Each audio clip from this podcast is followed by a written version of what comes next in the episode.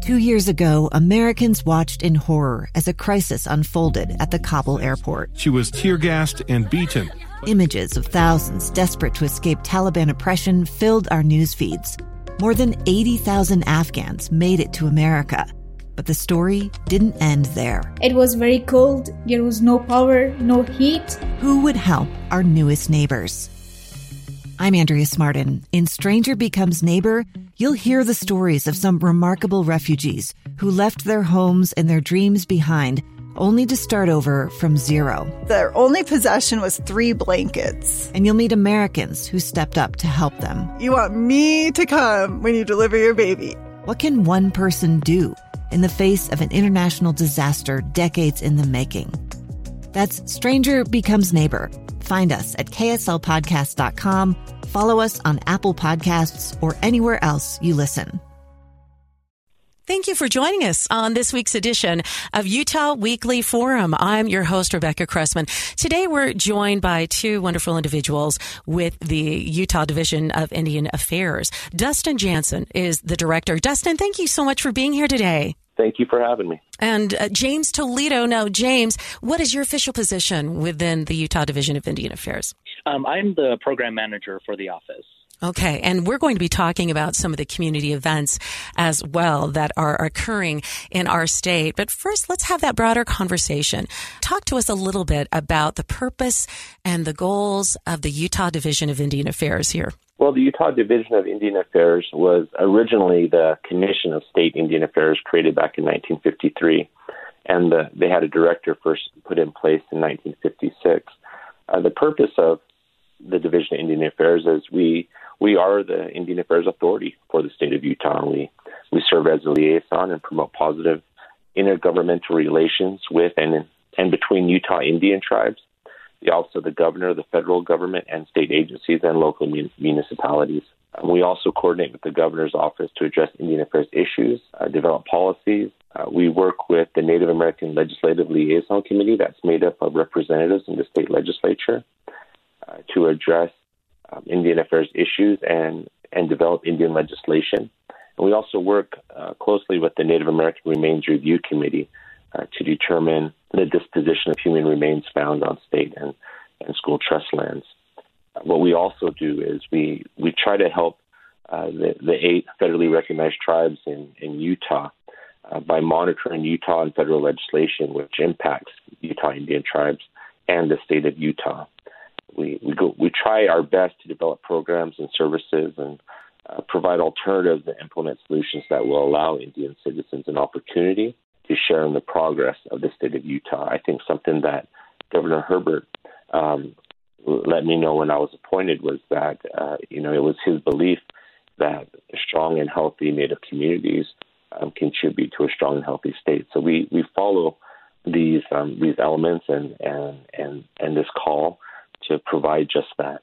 And even as you describe all those purposes, you can see that there is an, uh, a lot um, and a lot of complex issues that affect our tribal nations, whether it be the resources on the land or participation in the decisions about that land and their own uh, homes and uh, societies. We, you mentioned we have eight distinct tribal nations. Can you um, identify those for us? Well, the the eight federally recognized tribal nations in Utah are the Skull Valley Band of Goshute, the Confederate Tribes of the Goshute Reservation, the Northwestern Band of Shoshone, the Ute Tribe, the Paiute Indian Tribes of Utah, the San Juan Southern Paiute, the Navajo Nation, and the Ute Mountain Ute tribe has a community called the White Mesa community near Blanding. And the state of Utah covers a broad geographical area. Are the tribal nations concentrated in one region more than another? They're they're pretty spread out um, outside of the Wasatch Front. Uh, like like I said, the Mountain Ute community is located just outside Blanding. The Navajo Nation is in San Juan County. San Juan Southern Paiute. Uh, they're headquartered in Tuba City, Arizona, but they they have traditional lands here in in southern Utah. The Paiute Indian tribes of Utah are located in Cedar City and probably in the surrounding two hours around Cedar City. um, the Ute tribe is out towards Fort Duchesne and Vernal. The Northwestern Band, um, their traditional lands are pretty much from I 80 north into Idaho, but they're currently headquartered in Ogden, Utah. And the Confederate Tribes of the Goshute Reservation, they're located at almost, well, exactly 60 miles south of Wendover, Nevada, uh, on the Utah. Well, their reservation goes into Utah and Nevada, and the Skull Valley Band is just some south of Tooele. Mm-hmm. So as we look at this, you know, I know that as my children attend schools, they begin to learn more and more about the tribal history of Utah and the sacred and ancestral lands that have been there. In your opinion, Dustin, how are we doing as a state, as a community with being able to recognize and involve all of the eight different tribes in the decision making as our state continues to grow and move forward? Well, I think we're getting better. Um, we can always get better no matter where we find ourselves. Um, I think the the Herbert administration and the Cox administration and, um, are doing everything they can to to make sure that if if state action is going to affect uh, tribal uh, tribal governments in any way, they want to make sure that we're speaking with tribal governments. There's a consultation executive order that came out, and and it directs all executive agencies to appoint a tribal liaison and to come up with a consultation process where they can correctly and and how can I say this uh, more efficiently communicate with tribes, and that's something our office helps with. So if UDOT is building a road, they have a liaison that's that's there that can contact tribes and say, hey, this is where we're planning on doing a road.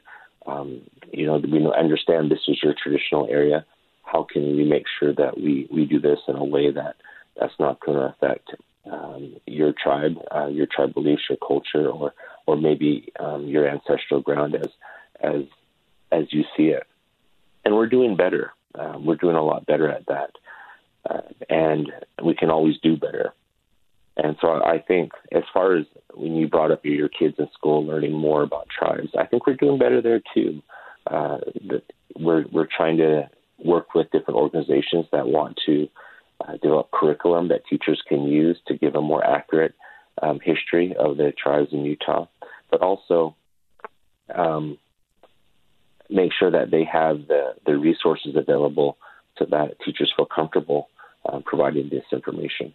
Hmm. It's interesting, and I appreciate that. For those who've just joined us, that was uh, Dustin Jansen. He's the director of the Division of Indian Affairs. Uh, it was interesting. I was fortunate enough to moderate a town hall meeting for the Utah Division of Multicultural Affairs at the beginning of the year, and we were talking about how during the COVID nineteen pandemic, how important it was to reach liaisons in all the different communities.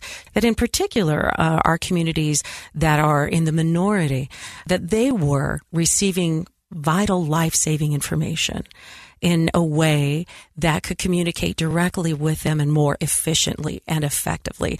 And that throughout the COVID-19 pandemic, they started to change the way that the, the language was presented. It started to try to involve more people, bring more representatives uh, to that table to say what information is needed. What are you hearing? How can we best help you? And they talked about improving that, that we come up with better solutions in the state, whether we're addressing a public health issue or any other community or societal issue, that we come up with a better solution when those who are involved uh, or affected by our decisions and policies are involved in that conversation. So I was thinking that when you brought up the importance of having those liaisons communicating as different organizations and agencies interact with their lands. Absolutely. I mean, this executive order for consultation and having these liaisons has been in place, I think, since 2014. But it, the pandemic really showed us how important that connection is. I mean, especially if you look at um, the Emergency Management Division or the Utah Department of Health, Indian um, health offices, they were able to connect directly with their tribal counterparts and tribal government uh, coordinate delivery of, like you said, vital PPE, testing equipment, um, and even worked with some tribes worked together on getting the vaccines delivered. Uh, we saw that during that powerful windstorm last year that knocked down tens of thousands of trees throughout Salt Lake. When they were just going to, you know, turn all that wood into chips and and dispose of it, how organizations were able to communicate with state agencies, and these state agencies were able to communicate with tribes and get that wood delivered to tribal communities that need it, that may need that wood or use that wood during the winter months that follow. Um, and the pandemic is a is a horrible thing, but I, I think one of the blessings of it is it really showed us how good communication and, and consultation can can really save lives and help people. Mm-hmm, and I appreciate that too. Communication and consultation. And you can't really have good communication without that consultation piece. So I, I, agree with that and I appreciate so much. We also have on the line with us James Toledo.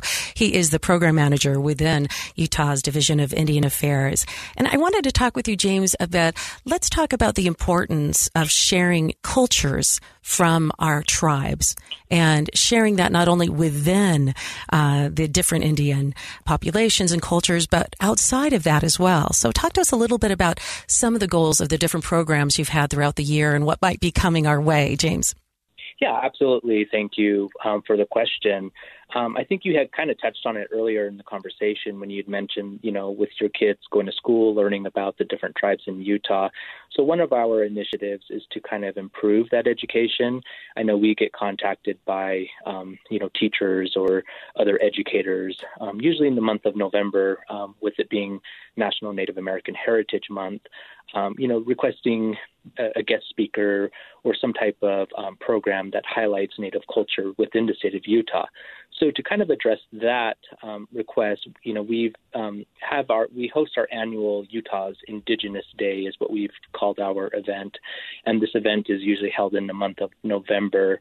Um, and the purpose of, of the event is really to improve education about Utah's tribes. Um, you know, not many people realize that, um, we do have eight tribes in the state of Utah. I think most people think we have five tribes. And so, you know, again, we just would like to um, highlight the eight tribes and, you know, their contributions um, to, to the state.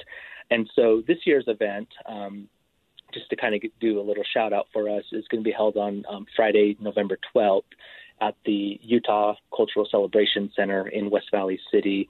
And so we're currently in the planning process of it, but we're planning to do a social powwow.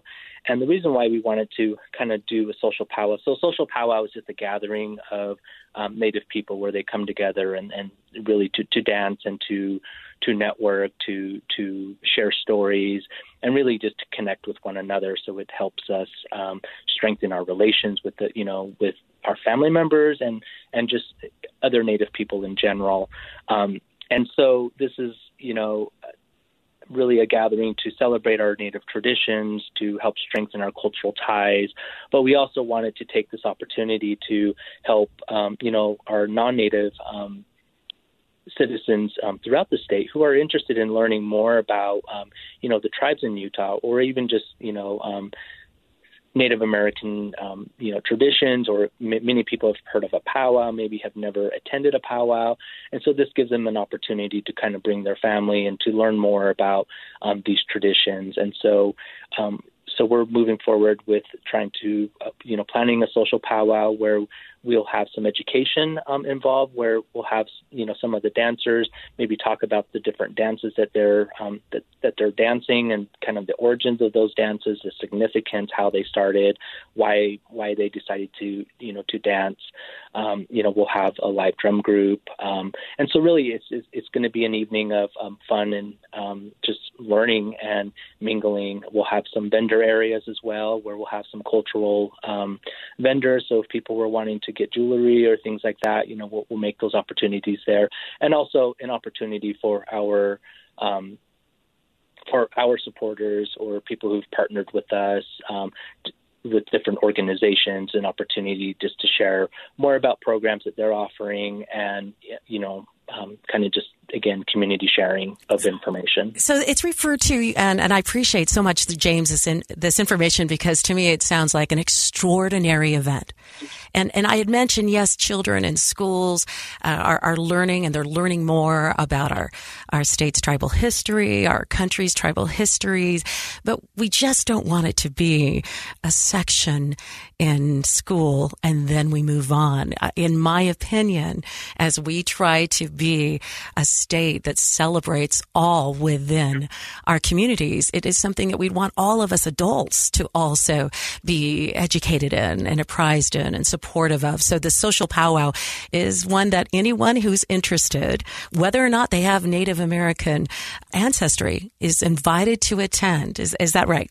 Absolutely. And so, yeah, so this event is, is open and will be free to the public. And, and again, really, the purpose of the event is to, to educate, um, you know, both our native and non native, because there's even, you know, native youth who live along the Wasatch Front who may have never lived on a reservation um, and you know may have minimal knowledge of their their culture and their traditions and so this is an opportunity to expose them to that and also to our you know our non-native neighbors you know to say hey you know this is who we are. If you're interested in learning more about our traditions and you know wanting to you know explore that you know this this is an event and an opportunity um, and a safe space to to to to learn and educate themselves. And will we have representatives of all eight tribes at the social powwow ideally um, ideally, we, we would like to do that. Um, again, we're still in the planning stages, so um, you know we hope to have representation from all eight tribes. Um, we will have the flags for all eight tribes there,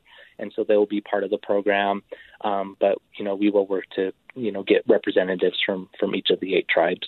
I wanted to follow up, and, and I can only draw on my own personal history as a, a daughter of, of Mexican American and indigenous uh, ancestry. And my mother uh, often talked about what it was like for her to straddle two cultures you know, her own Mexican Indian uh, culture and her American culture, and about how, you know, just one skip of a generation, so much gets lost whether it be cultural stories or language. And with that, uh, there can be a sense of identity. Who I, who am I?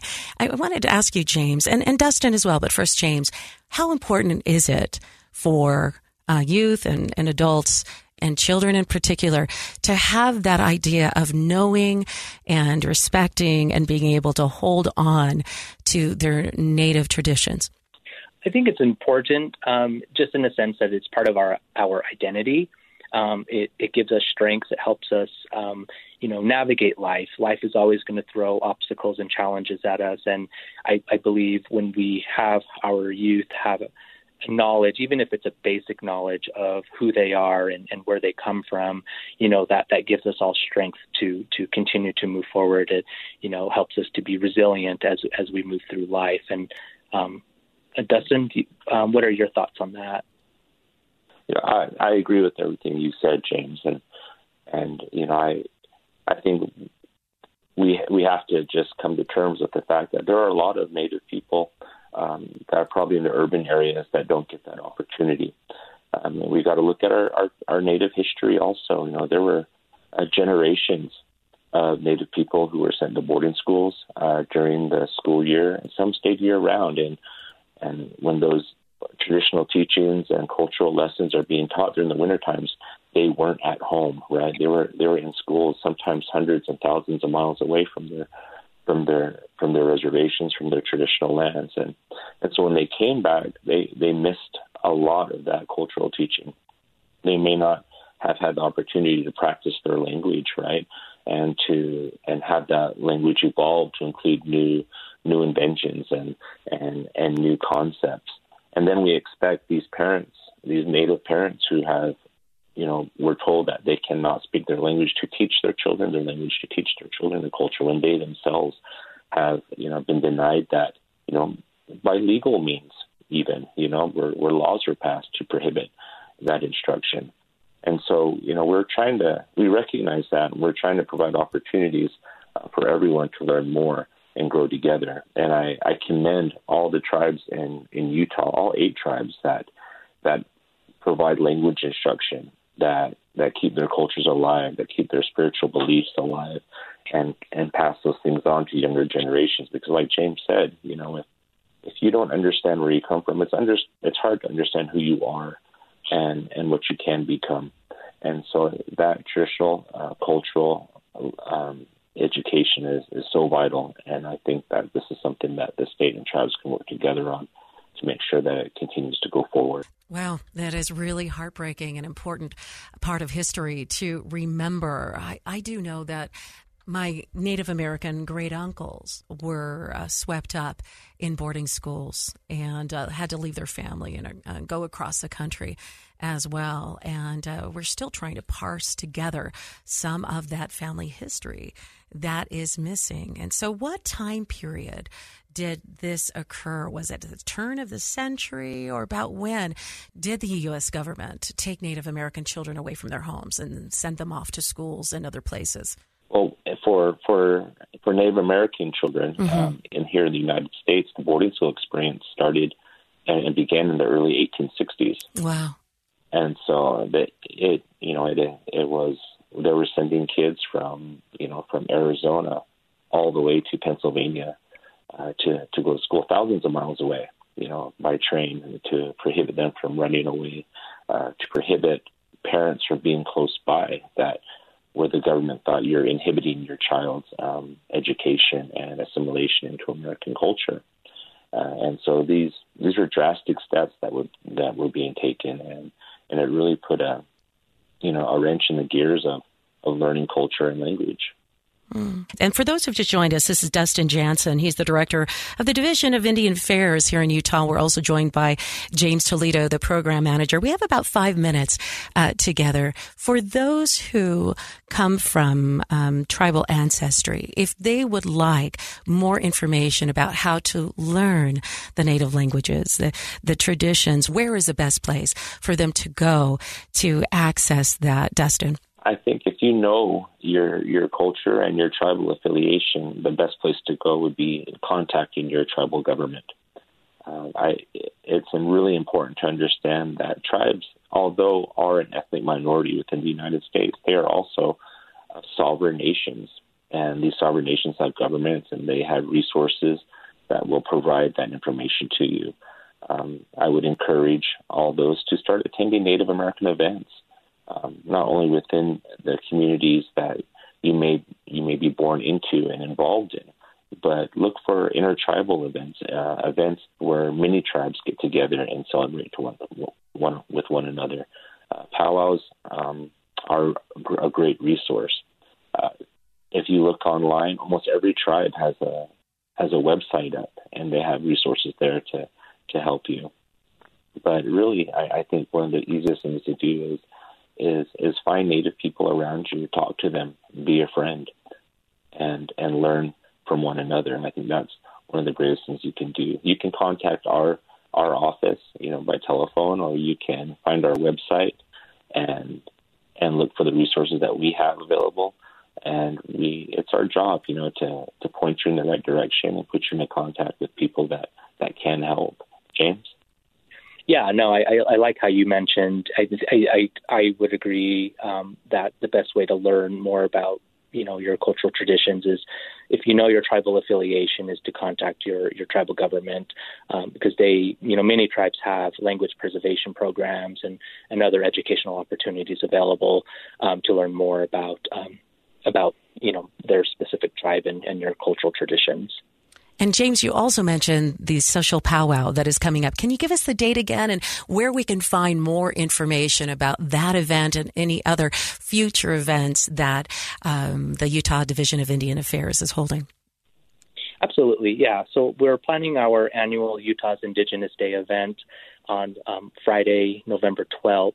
It will be at the um, Utah Cultural Celebration Center in West Valley City and um, it'll be an evening event, so probably around five, from five to nine o'clock. Um, and so we'll be having a social powwow again, just a gathering to celebrate our native traditions and an effort to strengthen our cultural ties. All right, I appreciate that so much. Uh, James Toledo, the program manager of the Utah Division of Indian Affairs, Dustin Jansen, the director of the division. Thank you for taking time to begin the conversation for us to understand more about the importance of the Utah Division of Indian Affairs, the importance of our tribal history, the importance of preserving culture and language and incorporating it more, not only in our schools, but in our lives and in our communities. Thank you for joining us on this week's edition of Utah Weekly Forum.